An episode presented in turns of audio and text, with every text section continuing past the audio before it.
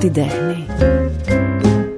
Με την υποστήριξη του HP Plus, εκτυπώσεις με μηδενική αποψήλωση και ανακύκλωση δοχείων κλειστού κύκλου. Με το HP Plus δίνουμε προτεραιότητα στον πλανήτη μας. Φυτεύουμε δέντρα και προστατεύουμε τα δάση με κάθε σελίδα που εκτυπώνουμε. Ο Πέτρος Λαγούτης είναι μια περίπτωση ηθοποιού που τον αγαπάς πολύ, τον θέλεις να τον ακούσεις. Ε, δεν είναι φιδωλός αυτά που λέει, δηλαδή λέει, απαντάει, όταν το ρωτάς με βγαίνει απάντα είναι εκεί και είμαι πολύ χαρούμενη που σήμερα τον συναντάω γιατί από αυτή τη νέα γενιά, σε εισαγωγικά πάντα το νέα, έτσι, γιατί δεν βγήκε χθες, νέα με την έννοια του νεανικού, νέος άνθρωπος κτλ. Ε, είναι από αυτούς τους ηθοποιού που δεν έχουμε κάνει ποτέ μια συνέντευξη. Και χαίρομαι που σε συναντώ. Και εγώ χαίρομαι που σε συναντώ και συγχαρητήρια για όλη αυτή την προσπάθεια εδώ που έχεις κάνει. Είναι πάρα πολύ ωραίο. Είναι μια προσπάθεια να μπορέσουμε να ε, ρίξουμε φως πάνω σε ανθρώπους που νομίζω ότι κάνουν μια πολύ ωραία πορεία. Είναι συνεπείς στην πορεία τους και έτσι εμένα αυτό μου με χαροποιεί. Ε, να πω βεβαίως ότι, και θα το ξεκινήσω έτσι, ανάποδα λίγο, ότι αυτή τη φωνή την ξέρετε καλά γιατί τη δίνει σε πολλά διαφημιστικά, είναι πίσω από πολλά διαφημιστικά, οπότε μπορεί να μην τον συναντώ σαν ε, στο πλαίσιο μιας συνέντευξης, αλλά έχουμε περάσει από τα ίδια δωματιάκια, δηλαδή τα στούντιο συναντιόμαστε και κάνουμε τα voice over. Έχει συμβεί, ναι. Που χαίρομαι επίσης που και οι ηθοποιοί πια, κάποιοι από αυτούς χρόνια τώρα, δίνουν τη φωνή τους, δίνουν. Γιατί αν δεν την έχεις δουλέψει τη φωνή έτσι, ένας ηθοποιός, αυτό που δεν γίνεται. Ναι, δεν γίνεται. Ναι, χρόνια τώρα γίνεται αυτό που λες.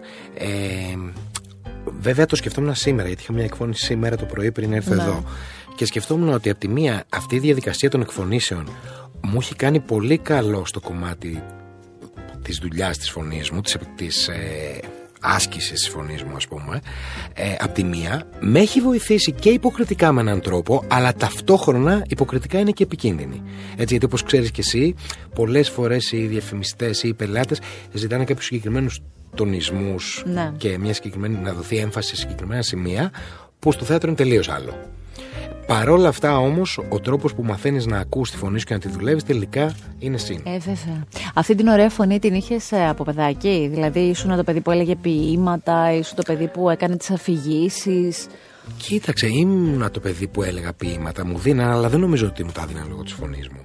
Και όχι, νομίζω η φωνή έγινε έτσι ας πούμε μέσα στα χρόνια ξέρεις βοηθήσαν όλα και το τσιγάρο και... Ναι, ναι, καμιά φορά ναι, ναι δεν το προτείνουμε δεν, δεν είναι ο τρόπος ο σωστός αλλά να, κάποια γεγονότα συμβαίνουν, τι να κάνουμε έτσι είναι. Και η εξέλιξη της φωνής έτσι κι αλλιώς έχει πολύ ενδιαφέρον. Δηλαδή εγώ και σαν μπαμπάς πια το βλέπω στα παιδιά μου ναι. που είναι και αυτή η ηλικία, ο μικρός τώρα είναι σε αυτή την ηλικία των 15 μισό, μπράβο κανονικά μετατοπίζει τη φωνή και είναι πολύ άχαρη. Καμιά φορά δεν μετατοπίζεται μέσα σε ένα καλοκαίρι. Δηλαδή κάτι γίνεται, το έχω ξαναπεί με μια φορμή, το λέγαμε έτσι με γονείς, ας πούμε, ή άλλοι γονείς, γιατί εγώ δεν είμαι, και μου λέγανε ότι το καλοκαίρι λες και είναι λίπασμα. Τους ρίχνουμε λίπασμα, μεγαλώνουν, αλλάζουν, όλα, όλα γίνονται αλλιώς. Γενικά, κάποια καλοκαίρια στο μεγάλωμα των παιδιών είναι κομβικά.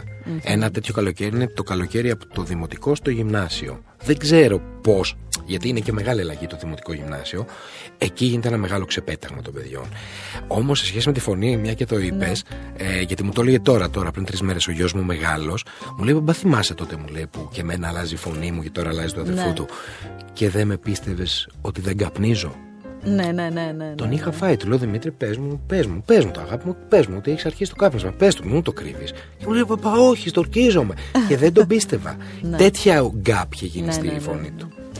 Λοιπόν, Πέτρος Λαγούτης παιδί. Ε, βοήθησε μας λίγο να δούμε πού μεγάλωσες, πώς μεγάλωσες, τι όνειρα είχες τότε, πώς η μπάλα έπαιζε στις, ε, στα γήπεδα και στις αλάνες με τους φίλους. Μεγάλη λέξη είπες τώρα με τον μπάλα. Είναι η πρώτη λέξη καταρχάς που είπα ως μωρό. τον μπάλα. Είναι η πρώτη λέξη που είπα. Ε, μεγάλωσα, γιατί από εκεί αρχίζω και με θυμάμαι, έτσι από 4,5 χρονών.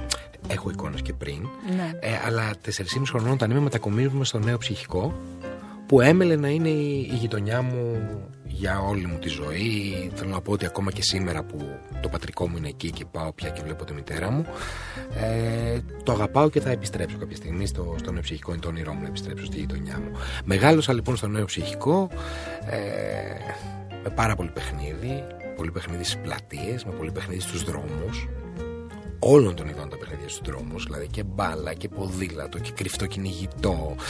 Ε, τα ξενύχτια μου τα πρώτα ε, πάντα, όλα εκεί. Όλα τα έκανα για πρώτη φορά εκεί. Ε, στο νέο ψυχικό, στη, στις πλατείες, στα δρομάκια όλα δηλαδή αμαρτίες και ωραία πράγματα. Ναι, ναι, ναι, δηλαδή ναι, και οι ναι, πρώτες ναι. αμαρτίες, το πρώτο τσιγάρο το, το πρώτο ραντεβού. Όλα γίνανε εκεί ας πούμε το, γενικά είμαι στους ανθρώπους που τη λατρεύω την παιδική ηλικία και, ο- και την εφηβική και ασπάζομαι τόσο πολύ αυτή την κουβέντα που δεν θυμάμαι ποιανού είναι που λέει ότι η μοναδική μας πατρίδα είναι η παιδική μας ηλικία όσο μεγαλώνω μεταξύ και τη σκέφτομαι αυτή την κουβέντα είναι έτοιμο να, να τρέξει Ναι, το 10 είναι, είναι ρομαντική, είναι ωραία, είναι... Ε, ήσουν εύκολο παιδί; Νομίζω ήμουν εύκολο παιδί, ναι.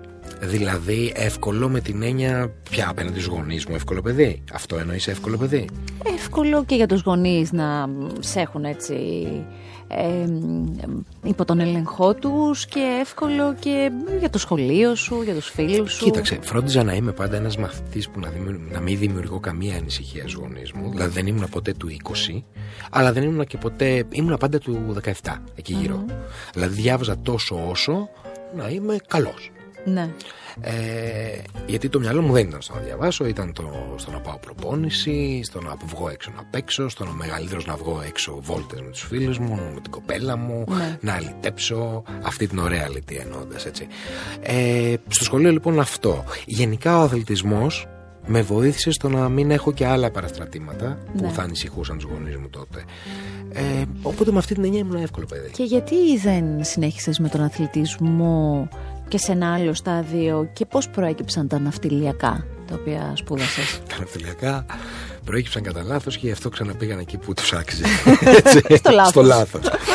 Ε, δηλαδή στα 17 εκεί σε αυτή την ηλικία που δεν ξέρεις πού πατάς και ποιος είσαι και τα λοιπά και καλείσαι να δώσεις πανελλήνιες εξετάσεις και τα λοιπά ε, εμένα τότε δεν με ενδιαφέρε τίποτα άλλο έτσι από το ποδόσφαιρο δηλαδή δεν να γίνω ποδοσφαιριστής ε, η μόνη σχολή η οποία μου κέντριζε το ενδιαφέρον από αυτές που βρισκόντουσαν μπροστά μου ήταν η σχολή της ψυχολογίας Δηλώνω λοιπόν την ψυχολογία στο Πάντιο Πανεπιστήμιο που τότε θα άνοιγε, ήταν η πρώτη της χρονιά. Ναι, ναι, ναι, ναι. Και δεν δηλώνω την ψυχολογία στο Ρέθυμνο, που ήταν η σχολή ξακουστή τότε η ψυχολογία Ρέθυμνου. Δεν τη δηλώνω για να μην φύγω από την Αθήνα και αφήσω το ποδόσφαιρο. Και την τότε κοπέλα μου. ναι. Αυτό νομίζω είναι η πρώτη φορά το λέω. Πάντα έλεγα μόνο για το ποδόσφαιρο. Ε, και δεν περνάω στην ψυχολογία στο Πάντιο για πολύ λίγα μόρια και περνάω στην επόμενη επιλογή που ήταν τα ναυτιλιακά που και αυτά τα δήλωσα γιατί μου φάνηκαν ότι είναι λίγο ξεχωριστά από όλες τις άλλες οικονομικές σχολές που είχε τότε η τέταρτη δέσμη. Και σε κρατούσαν και στην Αθήνα Και με με την κρατούσαν. κοπέλα που λέγαμε. Ήταν όμως μια πολύ καλή σχολή έτσι, στο Πανεπιστήμιο Πειραιά, ε, με πολύ ψηλή βάση. Έγραψα πάρα πολύ καλά εγώ Ναι. και μπαίνω 8ο στα ναυτιλιακά. Καμάρι ο μπαμπά. Επιτέλους, ας πούμε, το σωστό, ναι. Η γραβάτα του ήρθε να γραφτούμε στο Πανεπιστήμιο. Γράφτηκα λοιπόν στο Πανεπιστήμιο, πήγα στο Πανεπιστήμιο 4 χρόνια. Πέρασα 47 από τα 56 μαθήματα. Α, Αλλά είπα. Δεν. δεν το πήρες στο πτυχίο, Όχι, δεν τα δεν, το έδωσες πήρα, τα δεν άλλα. το πήρα, δεν το πήρα ποτέ.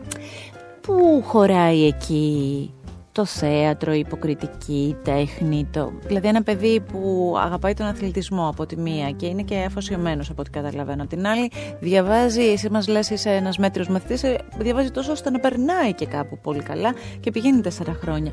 Ποιος είναι, ποια ήταν η αφορμή, η έμπνευση, αυτός ο σπόρος για να πας προς την τέχνη; Κοίταξε, ε, έχοντας πια φτάσει στην ηλικία τότε των 21, 21, 22 κάπου εκεί, ε, μέσα μου έχει καταρρεύσει το όνειρο του επαγγελματία ποδοσφαιριστή. Ε, δεν έγινε στην ώρα του, έπρεπε να έχει γίνει.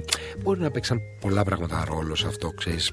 Σε αυτά τα πράγματα χρειάζεται το παιδί πολύ στήριξη για την οικογένεια κτλ. Η οικογένειά μου δεν ήταν κάτι που το πίστευε ότι θα μου βγει σε καλό τότε και δεν τους, ε, ξέρεις, δεν τους κρατάω Έτσι, να σε σου πω εισαγωγικά κάτι. κακία με την Ήτανε έννοια και ότι τα χρόνια αυτό που αν πήγα να έλεγε ότι μπαμπά θέλω να γίνω ποδοσφαιριστής, σου έλεγε ωραία, θα σπουδάσεις κάτι να είσαι ε, και σου λέγε θα είσαι ποδοσφαιριστής». ξύλο Αυτό απελέκητο, είναι, αυτό, ναι. αυτό, αυτή ήταν η...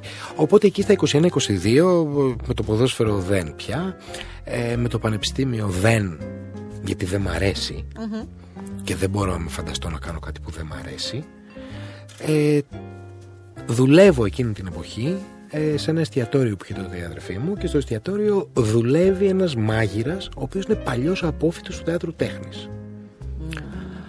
Αυτός ο άνθρωπος λοιπόν αρχίζει σιγά σιγά και μου λέει ότι καλά δεν το βλέπεις μου λέει τι πρέπει να Πες μου το μικρό του όνομα Θανάσης. Θανάσης. Να είναι Αυτός καλά ο ο Θανάσης όπου και να λοιπόν. είναι ναι. Ε, μου λέει δεν το βλέπεις πρέπει να κάνεις Δεν βλέπεις μου λέει ότι μας λες μια ιστορία Και κρεμόμαστε όλοι τα χείλη σου Ότι μας λες ένα ανέκδοτο και γελάμε Ενώ με το, το ίδιο ανέκδοτο το λέει κάποιος άλλος Και δεν, δεν γελάμε Δεν περνάει. είναι και η αδερφή μου θεατρόφιλη και αρχίζει και αυτή λίγο. Εγώ μέσα στη, στο χάος του τι κάνω τώρα, γιατί το πανεπιστήμιο δεν μ' αρέσει. Με την μπάλα ξέχνα το. Αρχίζω και λέω μέσα μου λες. Αλλά το λες. Από το λες μέχρι το πάνω το κάνω. Γιατί ήμουν και ένα παιδί που είχα δει στη ζωή μου, στη ζωή μου δύο παραστάσεις, έτσι. Δεν ήμουν κανένας θεατρόφιλος. Και τώρα τι κάνω εγώ για να το κάνω αυτό; Ε, και εκεί ξεκινάει ας πούμε η συνέχεια της ιστορίας Πώς εμφανίστηκα στις δραματικές σχολές, στις γραμματείες Πώς εμφανίστηκες; Και εμφανίστηκε ένα παιδάκι που λέει Γεια σας, θέλω να δώσω εξετάσεις, τι πρέπει να κάνω; Ε, μου λένε πρέπει να ετοιμάσεις δύο μονόλογους, ένα ποίημα, ένα τραγούδι γιατί Ωραία, εγώ που να τα ετοιμάσω όμως αυτά Δηλαδή, ποιος να με προετοιμάσει. Δεν είχα καμία, ούτε η οικογένειά μου, καμία σχέση με όλο αυτό. Ευτυχώς πάλι ένας Άγιος άνθρωπος, δεν, θα- δεν το ξέρω το μικρό του για να σου το πω, δούλευε τότε στην ε, γραμματεία του Εθνικού Θεάτρου. Μου λέει, αγόρι μου, για να βοηθηθείς, δεν έρθει να δεις, μου λέει, και τις εξετάσεις που δίνουν πρωτοετή, δευτεροετή, τριτοετή.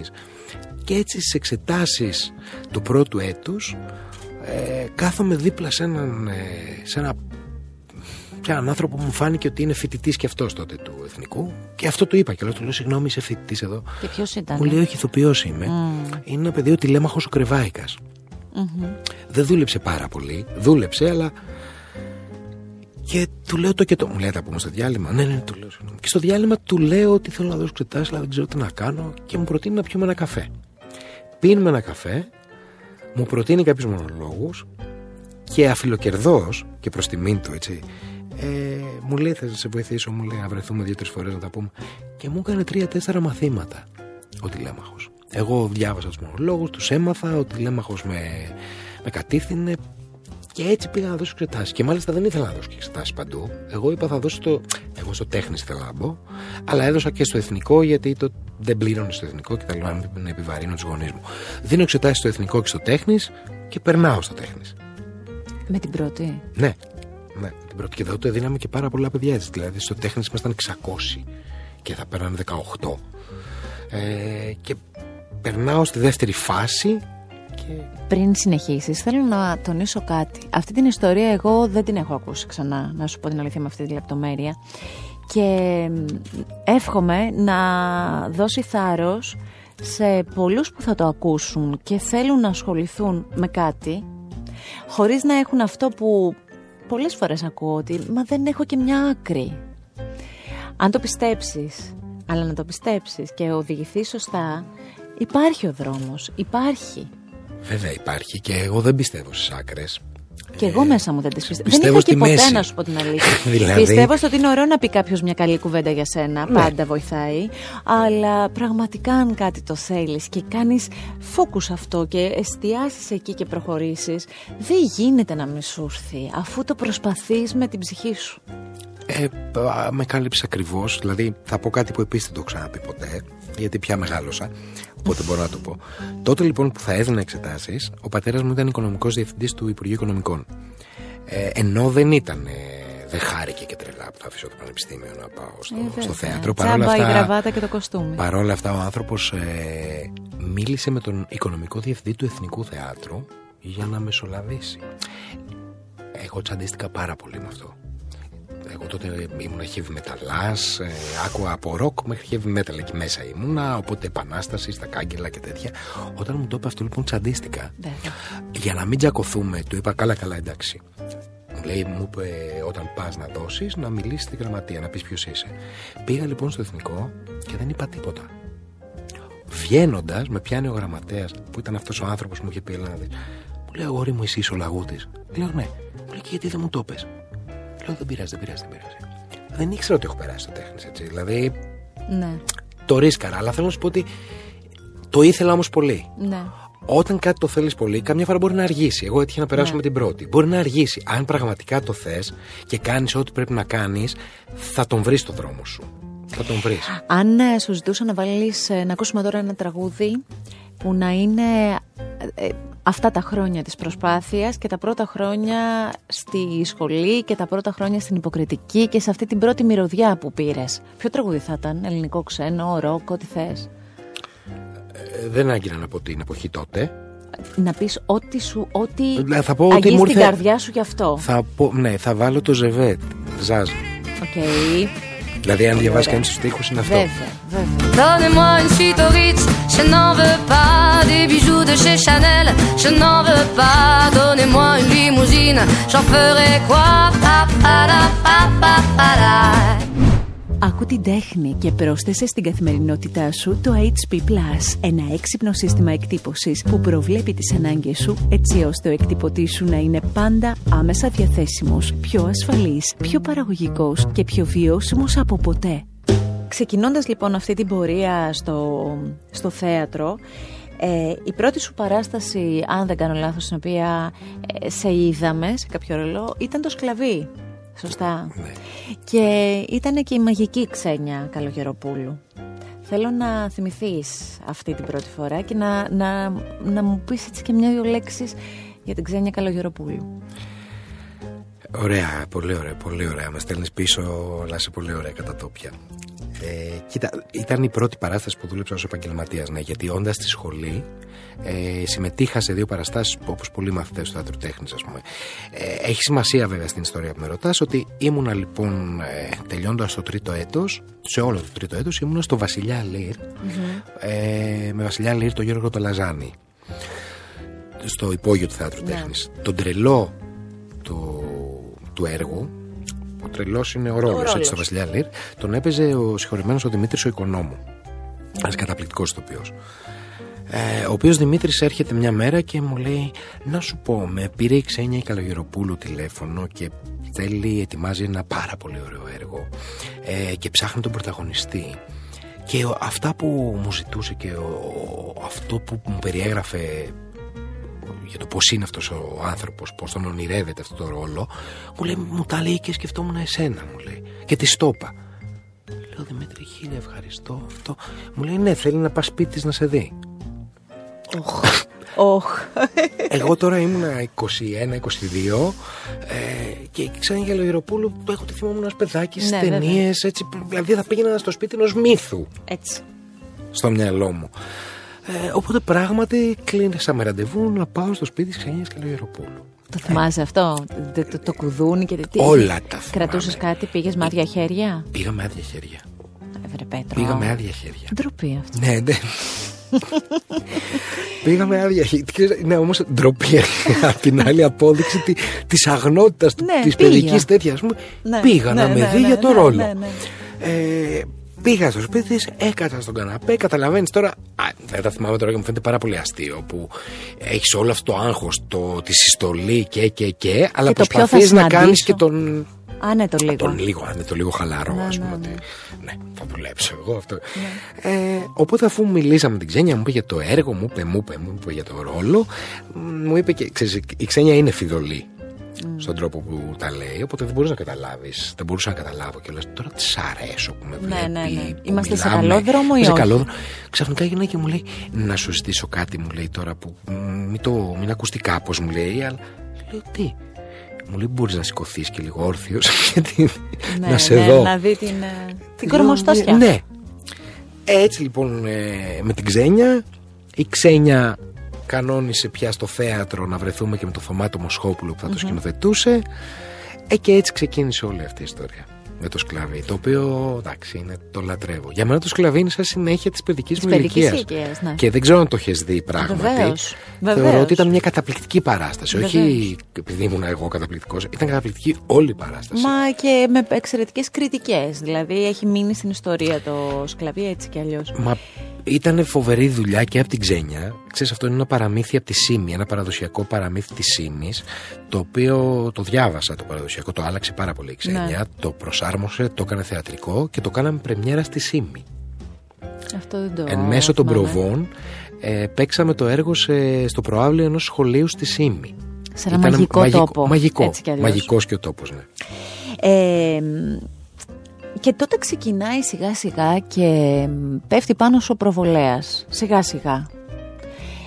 Και είναι και μία περίοδος στη ζωής σου που σταδιακά και μέσα και από την προσωπική σου ζωή, μέσα από την γνωριμία σου και το γάμο σου με την ε, εκπληκτική και πολύ αγαπημένη μου Μυρτώ Αλικάκη, ε, αρχίζεις και συζητιέσαι. Δεν συζητιέσαι για την προσωπική ζωή, συζητιέσαι ε, ξαφνικά σε μαθαίνουμε. Μαθαίνουμε έναν άνθρωπο καινούριο, ο οποίος δείχνει να επιλέγει ωραία τις δουλειές και να προχωράει. Πώς ήταν εκείνη η περίοδος; Το περίεργο είναι, ε, και το χαίρομαι αυτό το περίεργο που θα σου πω, είναι ότι αρχίζει ο κόσμος να με μαθαίνει μέσα από το σκλαβί. Ναι. Το οποίο το παίξαμε δύο χρόνια. Βέβαια, παίζαμε, ενώ ήταν παιδική παράσταση, το παίζαμε και τρίτες βράδυ και ήταν γεμάτο το θέατρο. Και ξαφνικά αρχίζουν και μου γίνονται κάτι αφιερώματα Έτσι. από το σκλαβί. Ναι, ναι, ναι. Και μου ανοίγουν διάφορες πόρτες από το σκλαβί. Και μιλάμε τώρα για εποχή 2000, έτσι. Ακριβώς 2000. 2001, 2000 με 2001, 2000 τελείωσα τη σχολή και Ναι, αμέσως έπαιξα ναι, στο ναι, ναι. σκλαβί. Ε, αρχίζει δηλαδή και χτυπάει το τηλέφωνο μου και για δουλειά στην τηλεόραση το σκλαβί. Και εγώ λέω όχι. Σε όλες τις δουλειές. Δηλαδή. Το όχι ήταν ε, όχι για από, Τίποτα. ε, Ήταν, ένα, πεποίθηση ήταν, ή ήταν ναι, ήταν ότι αφήστε με και πεποίθηση. λίγο. ε, όχι, δε; ήταν πεποίθηση. Ήταν το σκληρινικό παιδί που βγήκε από το θέατρο τέχνης και Ναι, ήθελε ναι. να κάνει μόνο θέατρο και μόνο τέχνη κτλ. Γνωστή Αυτό που λένε συνταγή, ότι το ξέρουμε. κοροϊδεύεις μετά το λούζεσαι, Ναι, ναι. μη ό,τι πεις ποτέ θα το κάνεις 100 Ναι, φορές. ναι. Αυτό μου συνέβη μετά, βέβαια. Έτσι. Ε, εκεί κάπου λοιπόν έρθει και ο έρωτας με τη Μυρτώ Ναι. και τα κάνω όλα πάλι άνω κάτω. Δηλαδή ξαφνικά ενώ όλα μου πάνε καλά, εγώ με τη Μυρτώ ανοίγουμε ένα καφέ μπαρ στα εξάρχεια και ουσιαστικά ψηλό αποτραβιόμαστε και από τη δουλειά. Το οποίο Δηλαδή, ήταν και πάρα πολύ ωραίο. Να τα λέμε και αυτά. Το καφέ. Ναι. Οι Πάρα κόκκι πολύ. καφέ υπάρχουν ναι, ακόμα. Ναι, μ' αρέσει πάρα πολύ. Δεν είναι διαφήμιση, είναι παιδί μας. ναι, ναι, μα οπότε... το θυμάμαι. Ε, και αποτραβιόμαστε τη δουλειά. Για πέντε χρόνια δηλαδή, που μέσα σε αυτά τα πέντε χρόνια γεννιούνται και οι δύο μας γη. Γη. Έτσι. Ε, κάνω πολύ λίγα πράγματα. Δύο-τρεις παραστάσεις στο θέατρο, κάποια επεισόδια στην δέκατη εντολή. Εκεί πολλά μαζεμένα στην Ναι, δέκατη ναι, εντολή. ναι. Και η Μυρτώ ακόμα πιο λίγα. Καλά, η Μυρτώ, να ανοίξουμε και μία παρένθεση. Η Μυρτώ ερχόταν από μία σοκαριστική κατάσταση για τη ζωή της. Ε, το λέω έτσι γιατί δεν θυμάμαι πολλές ηθοποιούς.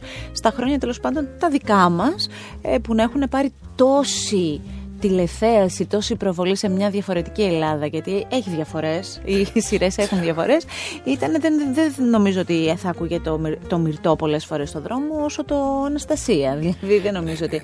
Μα νομίζω ότι, όχι νομίζω, το ξέρω ότι και είχε έρθει και σε πολύ περίεργη Και ψυχολογική μέσα της. κατάσταση. Και Προφανώς. μέσα της, έτσι. Ε, άρα θέλω να πω ότι αυτό το καταλαβαίνω κιόλας ότι θέλει το διάλειμμα της, γιατί δεν γινόταν και Και διαφορετικά. για μένα ήταν και για σοκ σένα. αυτό που κουβάλαγε η Μυρτώ. Ε, βέβαια.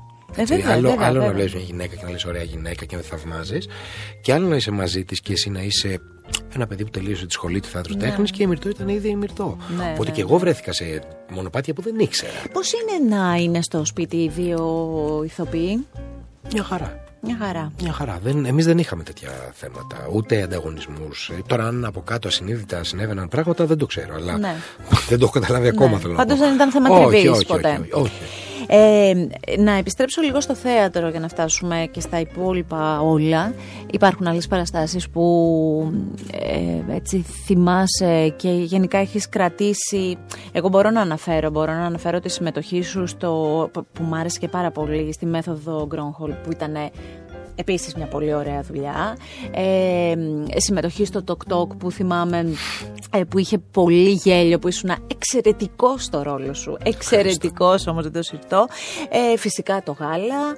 Ε, δεν ξέρω αν θέλεις εσύ να πεις ας πούμε, για κάποια παράσταση που, που έτσι την έχεις νιώσει πολύ σημαντική μέχρι τώρα στην πορεία σου. Κοίταξε, αν με ρωτήσεις έτσι να πω δύο-τρεις παραστάσεις Ναι. ε, ορόσημα, θα σου έλεγα το σκλαβί, θα σου έλεγα το γάλα και σίγουρα θα σου έλεγα το, τη μέθοδο Γκρόνχολμ που Άρα, εντάξει, ακόμα τα τη κάλυψε. παίζουμε. Θα Ναι, το ναι. ανεβάσουμε και φέτος.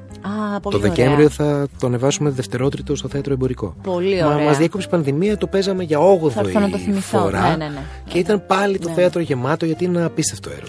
Πες μου κάποιους πρωταγωνιστές, κάποιους συναδέλφους σου, είτε μεγαλύτερους σε ηλικία και πορεία, είτε και φρέσκα νέα παιδιά, ε, που χαίρεσαι να μοιράζεσαι τη σκηνή μαζί τους. Που είναι, νιώθεις ότι είσαι ευλογημένος, ότι σωστά έχεις επιλέξει αυτό για επάγγελμα. Δεν είναι απαραίτητο ότι. Θα σου πω κάποια ονόματα, αλλά δεν είναι απαραίτητο ότι χαίρομαι να μοιράζομαι τη σκηνή μαζί τους. Μπορεί να μην έχω δουλέψει ακόμα μαζί τους. Α, και αυτό μου αρέσει, ναι, το θέλω. Αλλά θα, θα σου πω έτσι, θα, θα ξεχάσω πολλούς ανθρώπους και είναι κρίμα.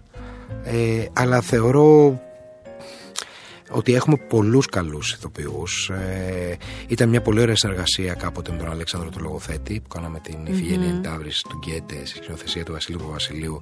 Ένας πολύ ενδιαφέρον άνθρωπος και ηθοποιός ο Αλέξανδρος. Θαυμάζω από τα χρόνια που έδινα εξετάσεις στο θέατρο τέχνης γιατί αυτός με έβαλε να δώσω με έβαλε στην αίθουσα τον Οδυσσέα του Παπασπιλιόπουλο. Α, πολύ μου αρέσει. Και, του τα έλεγα πριν κάνα χρόνο ότι θυμάσαι ότι εσύ με έβαλες και όταν βγήκα. Το θυμόταν. Και όταν βγήκες, του λέω, μου είπε Ρε, εσύ τι είναι αυτό που έδωσε, καταπληκτικό αυτό και τα λοιπά. Και του ήρθε. Αλήθεια. Ναι, ναι, ναι. Πολύ ωραία. Ε, ναι, θαυμάζω πάρα πολύ. Θαυμάζω τον Πιγμαλίωνα. Θεωρώ ότι είναι ένας άνθρωπος που έχει ε, κάνει μια καταπληκτική πορεία. Ε, με πολύ συνέπεια και με φοβερή εξέλιξη. Αυτό. Ε, Τα τελευταία χρόνια δεν δίνει το ένα δείγμα μετά το άλλο εξαιρετικό. Είναι ένας εξαιρετικό, εξαιρετικός ηθοποιός. Ε, να είδες τώρα ξεχνάω, εντάξει, προφανώς και σκέφτομαι το, και το Μάνο το Βακούση και το Δημήτρη τον Καταλήφο από μεγαλύτερους ανθρώπου. Ε, να, τώρα, τώρα Ωραία. στο μυαλό μου. Στα, ε, ναι, κρίμα και ανέφερες το όνομα του Πιγμαλίωνα. Να βάλουμε λίγο μαζί ε, κινηματογράφο και τηλεόραση σιγά ε, θα πάω στο πολύ σήμερα, δηλαδή θα πάω στο έτερος εγώ. Ε, θέλω να μου μιλήσεις για το έτερος εγώ, θέλω να μου μιλήσεις για αυτή τη συνεργασία, για αυτή την πολύ ωραία σκηνοθεσία και προσέγγιση του Τσαφούλια και για όλο αυτό το άστρο που δείχνει να έχει και η ταινία και η σειρά. Ναι, να τα πάρουμε τη σειρά. Ας ξεκινήσουμε από τον πρωτεργάτη που είναι ο Σωτήρης Τσαφούλιας. Ναι. Ε, που πια δουλεύω 21 χρόνια, αν βάλω και τη σχολή 24. Ε, τουλάχιστον εγώ, στο χώρο του σινεμά και της τηλεόρασης, ε, δεν έχω ξαναγνωρίσει τέτοιο άνθρωπο. Και αν με ρωτήσεις, έχω γνωρίσει και, καλού, και καλούς και πολύ καλούς σκηνοθέτες και ωραίους ανθρώπους. Αυτός ο άνθρωπος ε, έχει πάνω του ένα άστρο και ένα πολύ σημαντικό πράγμα που λέγεται όραμα. Ο Σωτήρης δεν σταματάει στο πάμε να κάνουμε μια καλή δουλειά. Ο Σωτήρης ονειρεύεται, ε, μάλλον πραγματώνει τα όνειρά του. Μισό λεπτάκι. Δεν είναι ότι έχει όραμα, είναι ότι δεν κάνει έκπτωση για το όραμά του. Δηλαδή, αυτό, το, είναι, γιατί ξέρεις και άλλοι λες, λένε θέλω αυτό, θέλω να το καταφέρω. Αυτός όμως με συνέπεια έδειξε. Όχι, αυτός αν από τη στιγμή που θα πει θέλω αυτό, ναι, θα ναι, κάνει ναι, αυτό. Θα κάνει αυτό ε, γράφει καταπληκτικά, ε, προσεγγίζει τους ανθρώπους, παύλα συνεργάτες καταπληκτικά, σκηνοθετεί στην κρίση του καθενός, αλλά νομίζω πάρα πολύ ωραία. Ε, και φτάνουμε στο, στην πραγμάτωση της ταινίας, ας πούμε πρώτα του έτερος εγώ εγώ δεν παίζω στην ταινία ε, την είδα τέσσερις φορές την ταινία ναι. αυτή την πρώτη φορά που την είδα στο σινεμά στην πρεμιέρα, τον πλησίασα και του είπα να σου πω: Δεν με ξέρεις, δεν σε ξέρω. Εγώ ό,τι κάνεις από εδώ και πέρα έρχομαι να κάνω και τον κομπάρσο. Έτσι γνωριστήκαμε. Και έτσι μετά από 1,5 χρόνο, γιατί θυμόταν την κουβέντα μου, χτύπησε το τηλέφωνο και μου λέει: Θυμάμαι πάρα πολύ καλά τι μου είπες τότε. Ε, θέλω να κάνεις ένα πρωταγωνιστικό ρόλο. Αν δεν μπορείς, θέλω να κάνει. Του λέω: Μπορώ, δεν μπορώ, θα μπορέσω. Και έτσι ξεκίνησε η συνεργασία μου με το Σωτήρι. Και θεωρώ το Σωτήρι, όπως μου λέει και ένας φίλος του, ε, απίστευτα θετικό και γουρλί άνθρωπο. Δηλαδή από την ώρα που γνωρίστηκα και άρχισα να δουλεύω με το Σωτήρι, όλα τα επαγγελματικά μου άρχισαν να, να, να ανθίζουν. Τι ωραίο που είναι αυτό. Και εύχομαι και η τρίτη σεζόν να είναι family των δύο προηγουμένων και εύχομαι η σειρά να βρει το δρόμο της και στο εξωτερικό γιατί της αξίζει. Νομίζω ότι τώρα τα podcast έχουν μια διαχρονικότητα, τα art podcast ε, το ανεβάζουμε τώρα και θα μείνει εκεί για πάντα, αυτή είναι η ουσία. Ε, αλλά τουλάχιστον τώρα που το συζητάμε εμείς οι δύο, ε, ακόμη δεν έχει γίνει η, πώς να το πω, δεν έχει ολοκληρωθεί μια κουβέντα με το Netflix ή εν πάση περιπτώσει όλοι έχουμε ακούσει ότι υπήρξε πολύ έντονο ενδιαφέρον από τη συγκεκριμένη πλατφόρμα και θα είναι πολύ ωραίο μια τόσο ωραία σειρά να μπει εκεί. Θα το χαρώ πραγματικά πολύ και εγώ και όλοι όσοι έτσι Και είναι και μια σειρά που, βλέπουμε. που πέρα από το, το σενάριο, τι ερμηνείε, της σκηνοθεσίας κτλ. που λέμε, είναι μια σειρά η οποία είναι φοβερός πρεσβευτής της χώρας μας. Ε, Ναι. και στο επίπεδο της γλώσσας. Και στο επίπεδο της γλώσσας δίκιο. και στο επίπεδο τη, ε, τη- της, της μυθολογίας να πω ότι είναι, φε- φέρει, φέρει πάνω της ιστορικά παύλα μυθολογικά Ναι. στοιχεία ας πούμε, που είναι περιουσία μας, είναι κληρονομιά μας Εννοείται. οπότε η σειρά μπορεί να γίνει ένας πολύ ωραίος πρεσβευτής της Ελλάδος Σ' αρέσει ο ρόλος σου εκεί, δηλαδή ναι, τον αγαπάς το ρόλο σου, τον... Το ε, Παντελή, ε, Παντελής Κλαβής. Τον αγάπησα τον Παντελή. Πια είναι, ο Παντελής είναι... Κοίταξε, στην πρώτη, στην πρώτη σεζόν ε, έπαθα το εξής με το, με το ρόλο και με τη συνεργασία γενικότερα. Ε, μετά από πάρα πολύ, πολλά χρόνια αγχώθηκα. Στο η- κομμάτι της πυγμαχίας. Όχι, όχι, αυτό είναι στη δεύτερη σεζόν. Στη δεύτερη σεζόν, σωστά. Στη δεύτερη, Ναι, οκ. ναι. Όχι, στην πρώτη σεζόν ήθελα τόσο πολύ να δώσω τον καλύτερό μου εαυτό στο Σωτήρη. Ε, που ξέρεις αυτό μερικές φορές λειτουργεί μπούμεραγκ στη δουλειά μας, γιατί μπορεί να σε οδηγήσει είτε σε ένα σφίξιμο, σε Ναι, ένα να μάγκωμα σε κτλ. δέσει. Και του το είπα. Του λέω ρε, εσύ θέλω τόσο πολύ να, να σου δώσω ό,τι καλύτερο έχω, που με έχει αυτό το πράγμα. Και δεν είμαι ο μόνος που το έπαθε. δεν θα πω εγώ ποιος είναι ο Ναι. άλλος. Ε, γέλασε ο Σωτήρης. Καλά τα πήγε ο Παντελής και στην πρώτη σεζόν. Νομίζω ότι στη δεύτερη είμαι πολύ καλύτερος εγώ.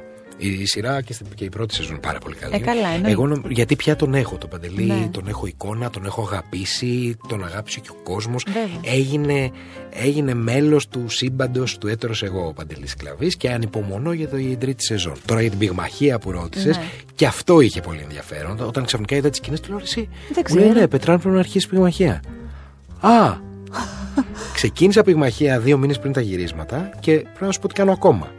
Α, σου άρεσε, το κράτησες. Που δεν περίμενα ποτέ ότι θα μου αρέσει η πυγμαχία. Ποτέ. Δε- Αν μου λύσεις τι Ναι. άθλημα να κάνεις, δεν θα στο έλεγα ποτέ την πυγμαχία. Ναι. Και τελικά έχει μια καταπληκτική προπόνηση η πυγμαχία και γι' αυτό τη, τη συνέχισα. Εντάξει, βέβαια, επειδή είσαι ένας άνθρωπος που αγαπάς τον αθλητισμό και έχεις υπάρξει από παιδί στον αθλητισμό, έχεις και. ρε παιδί Ναι, μου, αλλά είναι ήμουν σε κοντά ένα στο ομαδικό DNA σου. άθλημα, σε κάτι τελείως άλλο. Άλλο η πράγμα, πυγμαχία ναι, είναι κάτι ναι, ναι. πολύ διαφορετικό. Σου λέω δεν θα το διάλεγα ποτέ. Ποτέ. Ε, στις τηλεοπτικές σειρές να μείνουμε και να, γενικά στην τηλεόραση. Ε, είπες έτσι κι αλλιώς για την, ε, για την ε, δέκατη εντολή που είχες παίξει σε πολλά επεισόδια. Ε, ήρθαν και άλλες σειρές στην πορεία σου και τώρα μάλιστα και ο ήλιος που ε, συνεχίζει την πορεία του και πάει πολύ καλά. Ε, τελικά, μετά από εκείνο τα όχι του θεάτρου, όταν βγήκες από τη σχολή, τελικά η τηλεόραση τι κομμάτι έχει στην, ε, έτσι, στην καρδιά σου και στην πορεία σου; Κοίταξε, με την τηλεόραση νομίζω ότι είχαμε λίγο περίεργο δρόμο εγώ και η τηλεόραση. Ε, πρώτα αυτή με αγάπησε Ναι. και μετά την αγάπησα κι εγώ. Δηλαδή αρχικά ήμουνα στο όχι είμαι κάθετος και τα λοιπά. Σιγά σιγά άρχισα να κάνω κάποια πράγματα. Ε, κάποια πράγματα από αυτά άρχισαν να μ' αρέσουν. Ταυτόχρονα και η αποδοχή και η αναγνώριση από τον κόσμο μερικές φορές είναι και όμορφο. Δεν είναι πάντα, αλλά πολλές φορές είναι όμορφο. Ε, οπότε σιγά σιγά άρχισα να την εκτιμώ. Και φυσικά, για να μην το κρύβουμε, και το οικονομικό σκέλος επηρεάζει. Ε, αλλά είναι κάτι που είναι μέσα στα σπίτια μας.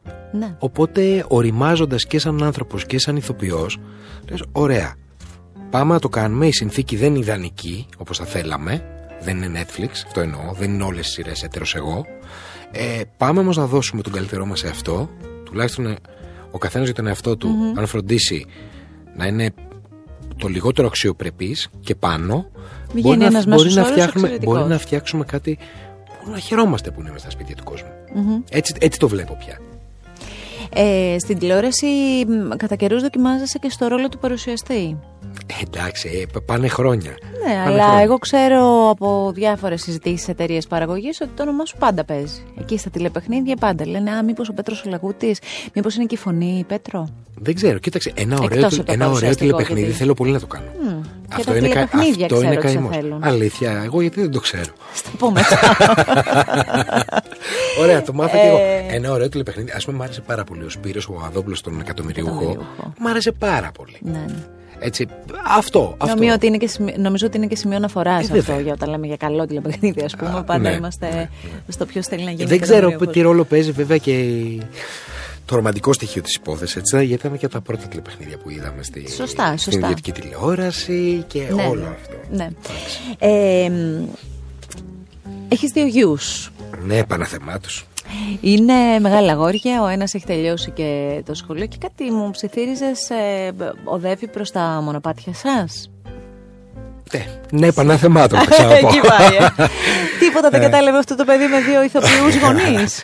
Κοίταξε να δεις. ε, Κάνουμε πλάκα προφανώς και μ- μακάρι, αλλά για πες λίγο. Ο Δημήτρης λοιπόν, ο οποίος είναι ένα εξαιρετικό παιδί και πολύ έξυπνο παιδί, πέρασε στο πανεπιστήμιο, ε, αλλά από πριν δώσει εξετάσεις πανελλήνιες, ε, μας το είχε πει ότι εγώ να ξέρεις μπαμπά, μου λέει μια μέρα, θέλω να περάσω σε μια σχολή, αλλά θα δώσω εξετάσεις και σε μια υποκριτική σχολή. Σχολή υποκριτικής. Ε, την πρώτη φορά που το άκουσα έπαθα ένα όχ, πώς ήρθε αυτό από το πουθενά. Ε, τελικά όταν πια το αποφάσισε και φέτος το κάνει πράξη και τώρα που μιλάμε είναι οι μέρες που θα δώσει εξετάσεις, ε, το χάρηκα. Το χάρηκα αφενός γιατί εγώ σε όλη τη ζωή τους λέω ότι στη ζωή σας θέλω να κάνετε αυτό που αγαπάτε και αυτό που θέλετε, χωρίς να βάζετε κριτήρια άλλα τύπου οικονομικά και τέτοια, ότι όλα θα έρθουν και τα λεφτά θα έρθουν αν κάνεις αυτό που αγαπάς. Και το πιστεύω ακράδαντα αυτό. Πολύ χαίρομαι. Ε, απ' τη μία αυτό, απ' την άλλη τι να του πεις ε, όταν έχει δύο γονείς ηθοποιούς, όταν έχει μεγαλώσει μες στα θέατρα και στα καμαρίνια και στα γυρίσματα και τέτοια. Το μόνο που είχα να του πω είναι ότι άκου, το ότι εγώ και η μαμά σου έχει τύχει να, να είμαστε δύο πετυχημένοι άνθρωποι στη δουλειά μας ε, και αυτό να μας εξασφαλίζει και, και, ένα, και μια σχετική οικονομική άνεση κτλ. Ένα καλό Δεν βιωτικό σημαίνει, επίπεδο. ναι, ένα καλό βιωτικό. Δεν σημαίνει ότι έτσι είναι τα πράγματα. Έτσι, είμαστε έτσι, σε αυτήν την κατάσταση 100 ηθοποιοί και από πίσω υπάρχουν πόσες χιλιάδες παιδιά που δυσκολεύονται. Οπότε, αν είσαι έτοιμος γι' αυτό, προχώρα. Αλλά να ξέρεις ότι μπορεί να είναι και έτσι ο δρόμος ή μπορεί να είναι έτσι για χρόνια ο δρόμο. Να έχεις υπομονή και χαίρομαι γιατί ξέρεις, δεν έχεις ζητήσει πουθενά βοήθεια και ούτε πρόκειται να έχει τέτοια βοήθεια. Σκέψου λίγο τη στιγμή που θα με το καλό να προχωρήσει, που θα είναι πάνω στη σκηνή ο γιος και από κάτω εσείς. Ή έχω κι άλλο, έχω Ε, κι άλλο ναι, αυτό σενάριο περίμενα θα πεις. που θα παίζει μπαμπάς με γιο ή μαμά με το γιο. Αυτό το σενάριο Εντάξει, θέλω ε, πάρα έχω πολύ και να το ένα άλλο ζήσω. και ένα έργο που θα κάνετε τρεις. Ναι, έχω και εντάξει, αυτό. εντάξει. Έχω και άλλο σενάριο. Ε, αυτό, αυτό το σενάριο θέλω πάρα πολύ να το δω. Να παίξουμε δηλαδή κάποια στιγμή μαζί. Θέλω πάρα Ναι. πολύ να συμβεί κάποτε. Σας το εύχομαι. Ο μικρός; Ο μικρός είναι ακόμα σε άλλες ε, καταστάσεις. Ε, ο μικρός είναι ο γεωργης ε, ο οποίος κο- δεν είναι ούτε 16, είναι 15 μισό ας πούμε και έχει πάρει το χουί του μπαμπά, το παλιό που λέγαμε πριν. Ε, λατρεύει το ποδόσφαιρο, τα δίνει όλα εκεί. Ε, και εγώ είμαι μαζί τους σε αυτό και τον βοηθάω όσο περισσότερο μπορώ. Πολύ ωραία. Ε, μ, όταν ήταν και πιο μικρά τα αγόρια, υπήρχαν πράγματα που σου λέγανε ε, είτε σε μια βόλτα σας, όταν σας αναγνώριζαν, όταν ε, υπήρχαν ε, έτσι εκδηλώσεις ε, θαυμασμού, λέγανε τα παιδιά τίποτα; Να σου πω κάτι πιο πολύ τώρα Μμ. ασχολούνται με αυτό. Όταν ήταν μικρά, επειδή ήταν εξοικειωμένα, ξέρεις, όταν γεννηθείς μέσα σε μια τέτοια κατάσταση. Είναι η, κα- Ναι, είναι η το- κανονικότητά Ναι, σου. η κανονικότητά σου. Ε, Μεγαλώνοντας που άρχισε να τους νοιάζει πιο πολύ και τι λένε γύρω-γύρω και τα κοριτσάκια Ναι, και ναι, ναι. όλο αυτό. Σαν τώρα πια ασχολούνται αλλά πιο πολύ. τώρα- Ω, μπαμπά, μπαμπά, αυτές σε κοιτάνε, αυτές εκεί. ναι, αυτό. αλλά τώρα ξέρεις τι θα γίνει, ε; Τι θα Ποιο είναι γίνει; το επόμενο στάδιο; Ότι θα, βγαίνετε αποσπάσει την με τα- προσοχή ο. Θα βγαίνετε με τα αγόρια έξω οι τρεις και δεν θα ξέρετε ποιον κοιτάνε. Ισχύει. Ε, Γιατί είσαι και εσύ όπως είσαι που ε, και ε, αρέσεις πολύ και, εννοώ ως άντρας αλλά είσαι και ένας άντρας ο οποίος μικροδείχνεις οπότε και δίπλα-δίπλα Αυτό ε, είναι ωραίο όλοι- που λες. Ναι, αυτό μου το λένε διάφορες φίλες αυτό. Εκεί ότι θα καλά, είστε σας τρεις με αυτές φίλοι. είστε. Ε, ναι, ε, ναι. Εντάξει, ναι, είναι πολύ ωραίο αυτό. Μα αυτό συμβαίνει ήδη. Αυτό συμβαίνει ήδη. Δηλαδή είμαστε διακοπές μαζί και Οπότε πάμε τις και ποτό θαυμάστριες μαζί. και- θα τις μοιράζεστε με κάποιο τρόπο. Α τις μοιραστούμε. Χαλάλι τους. Ε, στο σπίτι μέσα, εκτός από το κομμάτι του διαβάζω ένα σενάριο ένα, για ένα θεατρικό ή το ρόλο μου για, το, ε, για μια σειρά, ε, ποιες άλλες μορφές τέχνης υπάρχουν, δηλαδή τι κάνεις, μπορεί να έχεις κάτι που να σε χαλαρώνει, ξέρω εγώ, να τραγουδάς, να παίζεις κάποιο μουσικό όργανο, να ζωγραφίζεις, να βγάζεις φωτογραφία. Υπάρχει κάτι τέτοιο; Κοίτα, να τραγουδήσω δεν πρέπει. Για τους ακροατές δεν πρέπει. Ε, εντάξει, αστείευομαι και λίγο, αλλά ναι, είναι κάτι που αν δεν το κάνεις μικρός, νομίζω, ή αν, αν τέλος πάντων ε, την ψυχολογία σου στην τζακίσουν σε αυτό το κομμάτι όταν είσαι μικρός. Ταυτίζομαι. Έτσι. Μα α, το λένε και όλοι οι μουσικοί αυτό. Ξέρεις, δεν υπάρχουν λίγοι φάλτσοι άνθρωποι. Υπάρχουν ε, φάλτσος είσαι για ψυχολογικούς λόγους. Διαφορετικά πρέπει να είσαι κουφό. Ναι, έχω Έτσι, και ένα να, καθηγητή να... μουσικής εδώ που και, και τραγουδί. Δηλαδή, μας έλεγε ο Φίλιππος Τσαλαχούρης, τον είχα καθηγητή στο τέχνης, ότι δεν υπάρχει άνθρωπο που δεν μπορεί να τραγουδήσει σωστά. Ναι. Όλοι μπορούμε να τραγουδήσουμε σωστά. Όποιος δεν μπορεί είναι γιατί κάπου τον κομπλάρανε, κάπου τον μαγκώσανε. Εμείς απλά Εγώ ξέρω που με μαγκώσαν. Τα θυμάμαι, είναι δύο περιστατικά. Α. Ναι, ο ένας ήταν ο καθηγητής μουσικής ε, στο γυμνάσιο που για να σε πάρει τη χοροδία σε έβαζε να πεις τον εθνικό ύμνο. Ξεκίναγες λοιπόν εσύ να λες: Σε γνωρίζω. Εγώ δεν σε γνωρίζω, σου λέγει. Και πήγαινες στον επόμενο. Αλήθεια λες τώρα. Οπότε ε, δεν το ξανά ανοίγει το στόμα σου. Το ένα περιστατικό είναι αυτό. Δεν είναι πολύ παιδαγωγικός τρόπος αυτός. Καθόλου. καθόλου. Εντάξει. Και ο άλλος ποιος ήταν, ε; Ο άλλος ήταν κάτι φίλοι που μια μέρα ε, στην τηλεόραση είδαμε τα παιδιά του Πειραιά και πήγα να τραγουδήσω το, το τραγούδι. Και με πιάσαν σε ένα δούλεμα μη ποτέ και τέτοια. Ε, μετά κάνανε πώς το τραγούδισα σε όλη την πλατεία που λέγαμε πριν στο νέο ψυχικό. Οπότε καταλαβαίνεις. Το κλείσα στο αυτό, κομμάτι αυτό, τραγούδι. Λοιπόν, το τραγούδι Μόνος μου όμως τραγουδάω.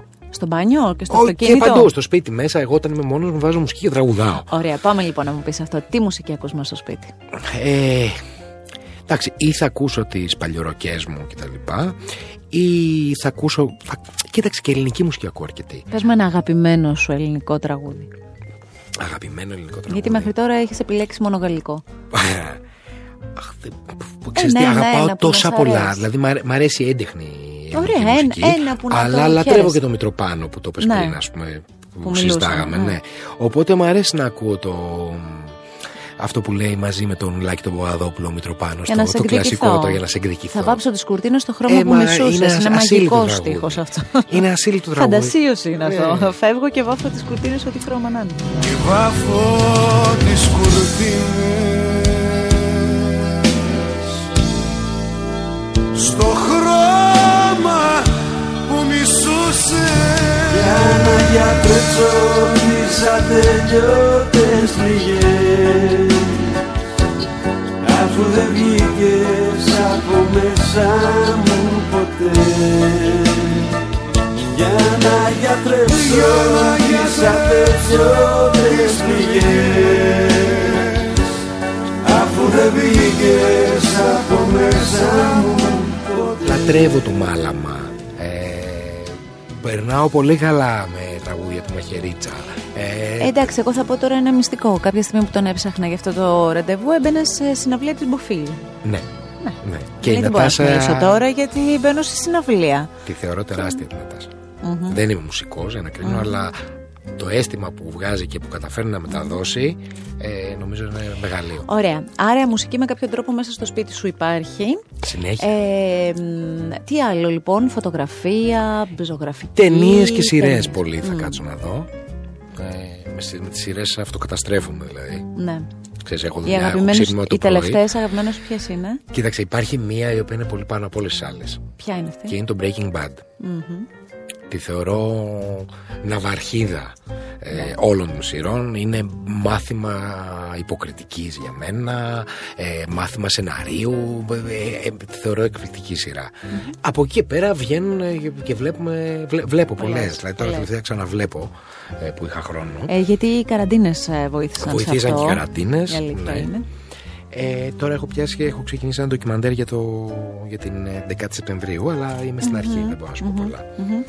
Τώρα που λες αυτό, ταξίδια κανείς. Έχεις ταξιδέψει πολύ; Έχω ταξιδέψει αρκετούτσικα, ε, όμως ε, χτύπησες το όνειρο της ζωής μου. Το όνειρο της ζωής μου είναι από εδώ και πέρα να δω όσο μεγαλύτερο μέρος του πλανήτη Αλλά θέλω να πάω πραγματικά παντού. Οι, οι πρώτες σου κουκίδες που έχουν μπει, ποια είναι τα πρώτα σου; Είναι εδώ και πάρα πολλά χρόνια η Λατινική αλλά είναι ένα ταξίδι που θέλω να το κάνω και να έχω άπλα χρόνο. Δηλαδή να μην πρέπει να γυρίσω σε 15 μέρες, να μπορώ να κάτσω στη Λατινική Αμερική 1,5 μήνα. Σωστά.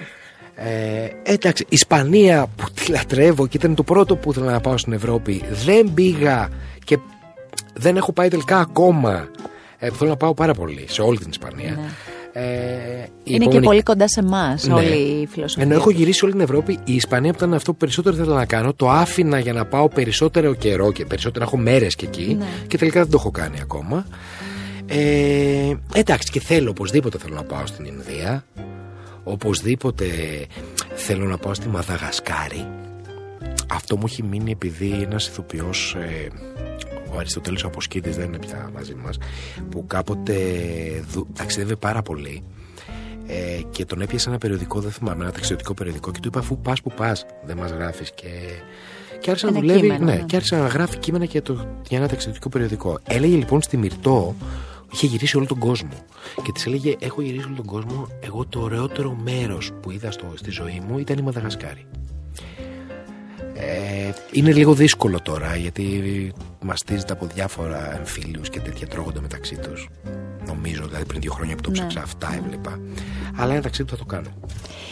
Ε, πλησιάζοντας σιγά σιγά προς το τέλος έτσι αυτής της ε, συνάντησής μας Της πρώτης μας Της πρώτης μας συνάντησης και μακάρι να έχουμε και άλλες και να έτσι, Μ' αρέσεις πάρα πολύ και ξέρεις τι μ' αρέσει και επιβεβαιώνομαι. Γι' αυτό έτσι ήθελα πολύ να το εξακριβώσω.